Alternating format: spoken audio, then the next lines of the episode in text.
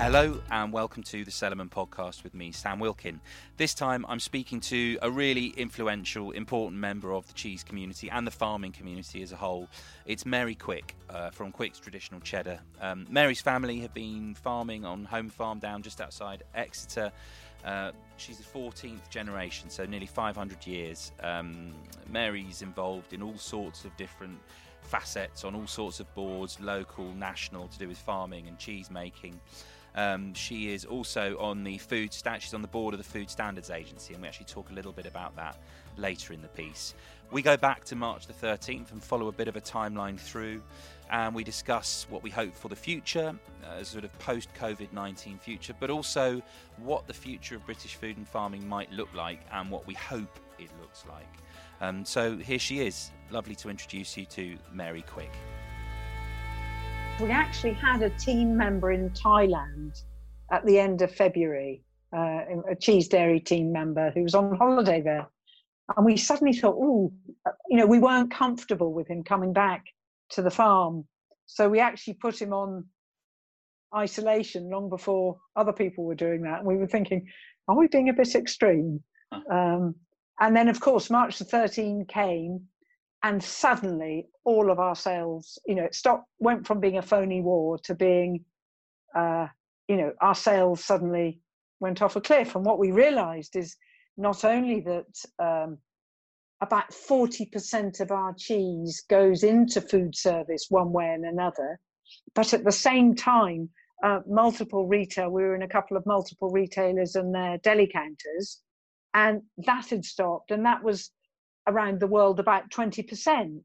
So suddenly, you know, 60% of our sales had disappeared.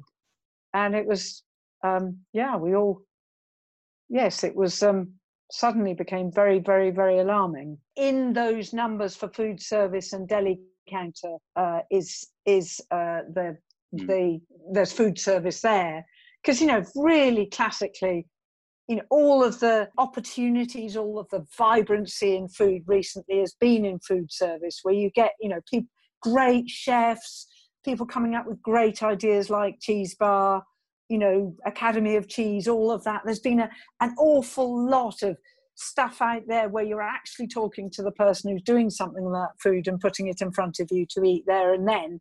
And there's a real vibrancy and liveliness that really works for specialist food. And that's why all of us artisan cheesemakers are, have been really, really badly affected. And, and obviously, all of that was happening before there was even murmurs of the whole, you know, furlough scheme and support in that in that regard. So, you know, at that specific moment in time, you know, the hospitality sector and presumably the production sector as well was not, you know, was looking at layoffs really fundamentally to, to you know, to see the survival of, of, of their business. And then, you know, in, a, in our business, we're looking at cheesemakers who are highly skilled, you know, 100 years of experience in amongst our cheesemakers. You know, we can't, you know, we're thinking, well, how, we, we can't afford it, we can't lose it, we can't lose those people you know how do we square how do we square this circle? So yeah it was um, we were it was a I, I remember that as being a really scary time. In your living memory has there been a kind of compa- a comparable earthquake if you like in the way that you do business? I guess uh, foot and mouth in 2001 in a way you know and then the cattle were at risk not the people uh, we were closed down from the very first day of the, that it was declared a, a, to be a national outbreak um, because we sent some pigs to the you know we sent some pigs away to the uh, the slaughterhouse where it was first found but because we were first in actually the restrictions you know we didn't find ourselves under really acute restric- restriction but that could have been absolutely I mean that was terrifying mm. we closed the farm to visitors for nine months. Mm. Um, so for me personally, and I and, and I think there's the same thing that people will experience over the pandemic. You know, I date. Oh, did that happen before foot and mouth or after foot and mouth? It's become a kind of watershed moment, and I think probably that's where this pandemic will be. You know, that there will be a before the pandemic and after the pandemic. I mean, I guess one of the differences is it sort of, you know, doesn't discriminate between urban and rural this time. Everybody's in it. Well, in a way, that's because what it felt like certainly in coming out of foot and mouth, the, I remember the first time I drove on a motorway and realised that you know I've been living in this bubble world where I've been, you know, we weren't seeing anyone. We my kids were you know we were making them change coming back from school and wash shower and change. They weren't we didn't let them go out to any friends you know so we were kind of had locked ourselves down. And the first time i went out on the motorway and there were all the cars. I couldn't believe it you know the rest of the world. I had been in this terrifying bubble and um, the rest of the world hadn't. Whereas at least there's this sense of fellow feeling that kind of we're all in this together. Businesses have had to react very quickly. Um, you know, otherwise, I mean, some some very few, but some businesses have been able to kind of mothball, in a sense, and you know. The, the you know the, the, producers that perhaps buy their milk in they've been able to kind of shut down production for a few weeks just to kind of take stock as a business wider than just the cheese you you have to continue cows need milking as you know Martin Gott said you know to me that you can't furlough sheep um, so, were you ever faced with a situation where you were going, you know, do we, what do we do with our cattle? How do we deal with this constant supply of milk if there's perhaps not going to be the demand for our cheese? Was that ever a conversation that came up? We are really fortunate in that we are members of the Arla Farming Cooperative. Um, so we and we have kept that membership up, unlike a lot of artisan cheesemakers. Um, you know, we have got that other place to put our milk. So we have been able to sell our milk out. Uh, but I, I know that for many cheesemakers that I speak to, they have had no alternative. I mean, I was speaking to, perhaps I won't say her name, but, uh, you know, because that's confidential information. But when it first kicked off, suddenly she had milk and she was having to sell it out at 5p a litre. And it's what should be going more like nearly 30, is that about right? Something like that. Yeah, I mean, and you know, you hear stories from from the US, which is a whole other kettle of fish. But um, you know, stories of is it Jasper Hill who who basically got rid of their entire herd? Yes, mm. they yeah. they sold their entire. I mean, they're up in northern Vermont, and there really isn't any other use for that milk other than to go into into the cheeses that they make. And you think the amount of kind of effort and time and research and money that's gone into developing a herd that gives you milk to make such delicious cheese, what a tough decision that must have been. It must have been, you know, seeing that happening around you quite. It brought tears to my eyes actually because I I have actually visited those cows and it's the most beautiful herd of Ayrshire's and you know being Jasper Hill well like our herd you know we have designed our herd around our cheese and we've you carefully breed them for generation after generation of cow and you you know you're looking you know when you breed a cow you're looking three years out before you look at having one animal from that breeding coming back. And so you know it's a five ten year process to have anything like the milk that you want from a herd. So yeah i mean i just i was I was dev well, of course, not as devastated as they were, but it was sort of devastating news. Stories like that really highlight the impact, I think, as well. That's a sort of a you know, it's such a radical choice to do that. But but you you must have had because obviously you know without talking specifics, but but you know some some specific large customers that you were serving that presumably their orders very quickly tailed off or, or at least were radically reduced. Everybody's yeah. orders. I mean, it was just extraordinary. Because obviously, I've done those tours on, you know, down at Quicks, which I'm missing dreadfully, I have to say. You know, I am missing you, Sam. you know, coming in for those, that little cold collation at half past nine off the uh, off the London train, and oh, Mary and Tom are out at something else again. They're you know on some board, some somewhere or other. Um, uh, you know, and you go into that that sort of that huge maturing room, that that cathedral of cheese, if you like, that barn. Uh, and and you go, you know, prior to this, you'd go in there, and it's such a kind of you know wonderful smell and this overwhelming sensation of you know these tons of beautifully made cloth bound cheddar everywhere. But but was there an element where you'd go in there and suddenly there's a you know there's a kind of a you know head scratch and a kind of Christ, how do we look at all this cheese? I mean, because there's only so long you can keep it. I guess there isn't that immediate pressure for say a soft cheese maker, but that that impact will come at some point, presumably. Yeah, I mean, um, certainly, you know, we're not making cheese now. We stopped making for three weeks, and now we're stopping making for another six weeks. So I go into the new, our new, our baby cheese store, and uh, there isn't any baby cheese. And then when I go into the main store, as you say, it's it, it's one of my kind of treats. Uh, at the weekend, I go in and check them out when there's nobody else around, and I can see the cheeses. I can get my hands on the cheese to see how the coats are developing. I can see how the new cheese, you know, normally how the new cheese, whether there's anything there that I need to think about, you know, just everything about the cheese. There's something about being there just quietly with the cheese and, you know, and then being there quietly with the cheese and thinking, wondering, crikey, when, you know, when are we, how much, how long have we got to are we going to have to keep this cheese for? I mean, we've we've dropped the temperature to hold back the maturing. Okay. But um, but even so, you know, cheese will um, as it ages, as a as a traditionally rinded long life cheese ages, you get more cracks in the rind, you get more internal mold arising.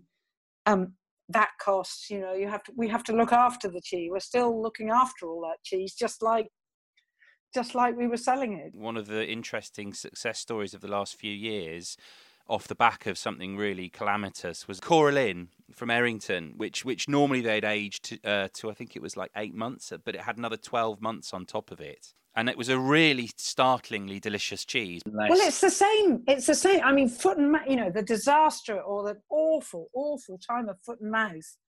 Actually, we had some cheese in our that we had held back for our shop that because that was 15 months old and then by the time we opened our shop up again nine months later. It was two years old. And um, tony uh, our storeman very very expert palate very expert at you know everything to do with cheese care uh, he came and said look i i don't know what we're going to be able to do with this cheese. It just it doesn't taste like the you know an extra mature cheese that we had expected. We tasted it and we thought oh my goodness this is amazing. So that is where our vintage cheese came from. Okay. From that aging of a, of our of cheese from 15 months to two years old which kind of we would never have done before and suddenly discovering so you know i feel out of the i you know in fact when i look back on it i got an awful lot of if you like self development out of foot and mouth because it was so difficult and so brutal. I found it you know its impact on me personally but also we got this amazing amazing cheese so i'm standing that out of this extraordinariness we create you know we create whole new world of appreciation of provenance, you know, whatever it is. I don't know what it is. It will be unexpected, but appreciation of provenance, people understanding where their food comes from. I know. I think you're. I think you're absolutely right. I. I think. And whether it's a, I'm in, whether I'm in a in a sort of a bubble of, of the world of cheese and, and, and you know actually increasingly the world of kind of regenerative agriculture and sustainable farming, I'm you know I'm sort of falling down a bit of a rabbit hole with all of that. It's it's genuinely fascinating. And there seems to be, you know, we talked a little bit around it, what, two years ago now, out in your pastures. Yeah. And, and, you know, at the time that was quite hard to find uh, you know a huge amount of information online about what you were talking about but actually now there's actually you know whole books being you know released in a kind of mark to a market that is much more popular populist than a kind of you know specialist agricultural publishers type book. It, it, yeah it's very much the way things are going, and I, I wonder how much that fascination with that is being fueled by this, you know, basically the world's trying to eat us kind of feel that I think people have at the moment, you know, that we're the, we're the virus, in fact, uh, and that we need to respond in a way that is perhaps more in keeping with the way that, you know, people like yourself are trying to do it. John Johnny Crick, Crickmore, who was speaking to yesterday, the way he's trying to push his farm forward. Do you, do you think that's that's the positive that we might see coming out of all of this? well not only that we i think we have to stand for that mm. If you recall historically in a recession what happened to environmental awareness after the global financial crash everybody forgot about the environment mm. now we have to stand to to have you know, and there's going to be a socking great recession, isn't there? After this, um, after when this, you know, over the next couple of years, probably. But we have to stand. We have to make it happen. We have to. We have to be talking about it. We, as you talk about the cheese bubble, let's get it out of the cheese bubble. You know, and that's what Academy of Cheese is for. That's what Cheese Bar is for. That's what you know we're looking at you know it seems weird we're looking at getting our cheese more into pre-pack we've never done much pre-pack we thought oh no that's not quite right but actually if we want our cheese out there specialist artisan handmade cheese out there. We have to actually get it we have to get it to people in the form that they're going to be willing to consume it. And whether that's online or or um, in little packs or you know whatever you guys at cheese bar you know magical things you're doing you know and also uh, uh, i'm sure that the knowledge from academy of cheese you know it's how do we how do we really this has to jump out of the cheese bubble this has to get into the sort of mainstream consciousness that and people are at home they're baking they're cooking they're eating as a family they're thinking about where food comes from you know let's let's have this be a real opportunity. We have to get this so it's not just an elite consideration that this is where this is how we all think. You know, that, that normal of when we all started recycling, you know, it was a weird thing that a few people did in New York. Well, and now we all have three, four bins outside the front of our house because it's just that is just how we, we do things. So we we have to tap into that there will be a creativity that allows people really to see how their own power in the matter of food that the food the choices they make about food creates the planet that we live on and also create the you know food that give you health. It's understanding the concept of value as well. I think people are often put off you know the handmade the artisan the you know sort of consciously made food because it is more often than not well it is more expensive. It just is more expensive than a lot of commodity products. The attention and intention provided by human beings you know actually there's a cost there it's cost but it's also the value of that it's not it's not just you know pounds and pence it is the benefit of a much smaller piece of let's say Quicks cheddar versus your large scale commodity not very satisfying piece of block. Well, I think well, I think what you've got is flavour. You know, you've got that those additional layers of flavour instead of a unidimensional. But flavour and narrative and knowing that you're buying into a thing that is not just about the thing that ends up on the plate. I mean, when you buy from any of the sort of people that I'm privileged to work with on pretty much a daily basis, you're buying into usually a small independent business, usually a family run business, uh, you know, that is consciously linked to the land. You know, it's our commitment that our cows are grazing from uh, Valentine's Day till Christmas, you know, and because we think that that's great for the cows, we also think it's great for the flavour of the cheese.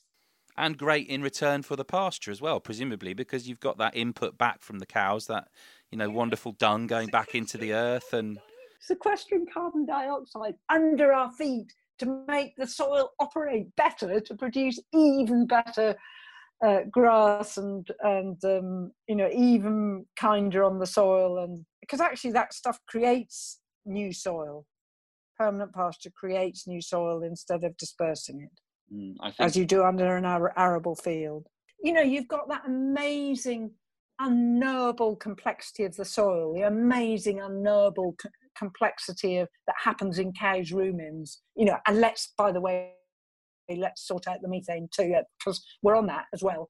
Uh, that amazing, unknowable complexity in the way that a cheese, uh, you know, our starters work in the cheese, the l- glorious complexity of uh, the way our rinds develop, the gl- amazing complexity about how cheeses mature and the chemistry that's created in relation to the environment. So you've got these this wonderful, wonderful, wonderful complexity. And out of that arises gloriously complex flavours.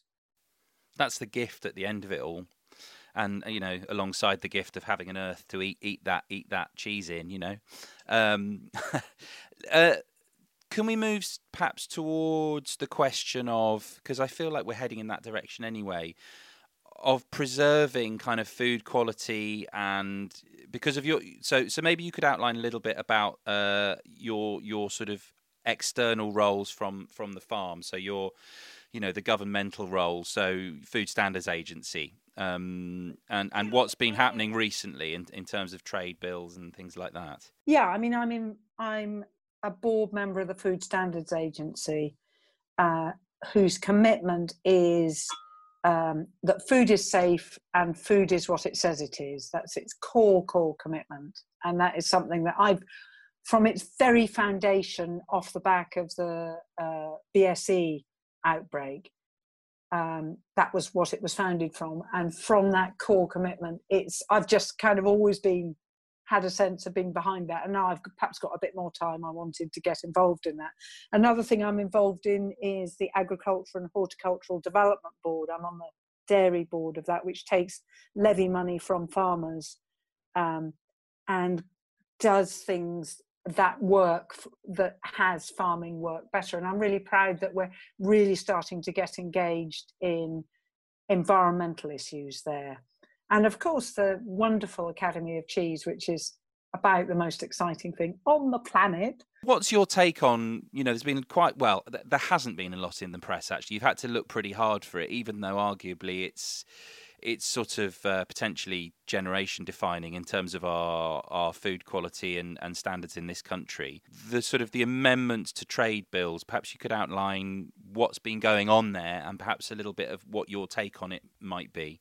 Well, the Agriculture Bill is a really interesting piece of legislation which seeks to embody, I guess, the core of it being, you know, as you know, under your, the European, you know, under the Common Agricultural Policy, there's been quite a lot of money going, government money going to farming to support it. And while there have been sort of conditions about farming right, actually, really quite explicitly, the Agriculture Bill that that we will embark on when we leave uh, the European community is all about public money for public goods. And kind of on one level, that is great, but it's also trying to work out what a public good is. Fortunately, the you know sufficient supply of food is has been accepted as a public good. That's great. The recent thing uh, that happened in in Parliament was that uh, there, the, uh, there was an amendment put forward to protect the quality of food uh, in any future trade bill, and that was defeated, um, sadly. Because um, it's really important that in pursuit of any, you know, we're going to need to be signing all these trade deals with various countries, particularly the US. And it's really, really important that, as it were, the full might of. Um, I have a concern about whether the full might of industrial US agriculture wouldn't just sort of rip through our farming our farming communities it feels like it's such a kind of tipping point at the moment because, as you say, there is this kind of upswell of interest, and and not just in the bubble, but that that public interest in well farmed, sustainable, responsible agriculture producing good quality food. And then at the other end of that seesaw, you've got you know the headline is is the bleached chicken in a can, you know that kind of nightmare idea of, of this food product coming from the states. And and do you feel like we're on a bit of a knife edge as to which way we will tip? Or do you think there is a possibility that those two forms could coexist? People's track record when whatever they say before they go into a supermarket or uh, people's track record is they buy what's cheapest. So that you know there is a concern that that whole thing about bad driving out good. So how do we defend against that? Like, I mean, is it a legislative uh, issue or is it a? Well, we're not, we're not going to get it because it's really clear that everybody wants to sign an agreement to, you know, so that UK services can operate in the United States. I mean, there's also the argument that I've put that, you know, people are getting, you know, people want to die in a ditch over this stuff. But I have heard from US agriculture people say, well, you know, you can you can fight all you want for that, but U.S. agriculture is so powerful, so large, so industrialized that whatever standards you put in, we will be able to produce it at a cheaper price. So you know, and we could still and meet whatever standards you are. So you know, I've I have got a concern that we may be almost like picking the wrong argument. And I, I get it. I absolutely get it. We need to, we need to stand. You know, and the, the well, certainly the agriculture minister is standing by the mm. by you know we need to maintain standards but but what you're saying sort of anecdotally from from colleagues in the US is that regardless of maintaining standards even if you know even if sort of we force imports to to meet the standards that we set they would st- because of their their scale they'd be producing at a cheaper price anyway which which is a much sort of scarier prospect really for you know food producers in the UK yeah and uh, I mean, obviously, an organisation like the Food Standards Agency, as as it says in the name, is all about food standards. Mm. So you know, unless the law is changed, it will absolutely be on any risk to food standards for the general public. But as you say, the concern maybe that just sort of economically that people you know if they haven't got much money they might go for the cheapest. So is it then does it then less to, it's less to do with perhaps cost less to do with perhaps a sort of legislative solution? Is it more to do with a kind of advocacy around the idea of you know british produce? It it may be that it's it becomes being about where where food comes from and to prize what we've got to prize our you know I'm, this spring's been so beautiful during the lockdown, you know, prizing this incredible landscape that's produced by small scale farmers as collateral a collateral benefit from producing some amazing food. Mm. Um, so, uh, you know, I just want to give people that sense of their own power in the matter because at the moment it feels like there are these sort of scary global forces that are going to attack us and actually all of the power, absolutely all of the power, sits with people as they make decisions when they go to the shops. Our whole global economy is all about what it is people buy and what it is people consume, what it is people choose to, to take off the shelves, uh, uh, you know, where they choose to spend their money. That's where the whole global economy, that's the filter that a whole lot has to go through. What you and I buy around the world is what the world looks like. And I, I feel that's a really come on guys, let's let's own our own power. So that was Mary Quick there. Um, love speaking to Mary. Really miss going down there and teaching Academy of Cheese down at down at Home Farm, Quick's traditional cheddar just outside Exeter. Uh, particularly this time of year, it's very beautiful down there. Um, really enjoyed speaking to her. I mean, I think you know, it's a tricky time, to say the least, for food and farming in this country. Slight feeling of being beset on all sides, but fundamentally hopeful. And I think that message of that the power is with with us, the people, the consumers. Uh, we vote with our feet and the way we shop. Shopping and eating out as a political act, I think, is is is the message to take away. Um, I look forward to seeing you next time for the Cellarman Podcast. The Cellarman Podcast is produced by me, Sam Wilkin. If you want to know more about Cellarman, go to Cellarman Sam on Instagram and Twitter or check out the website cellarman.co.uk.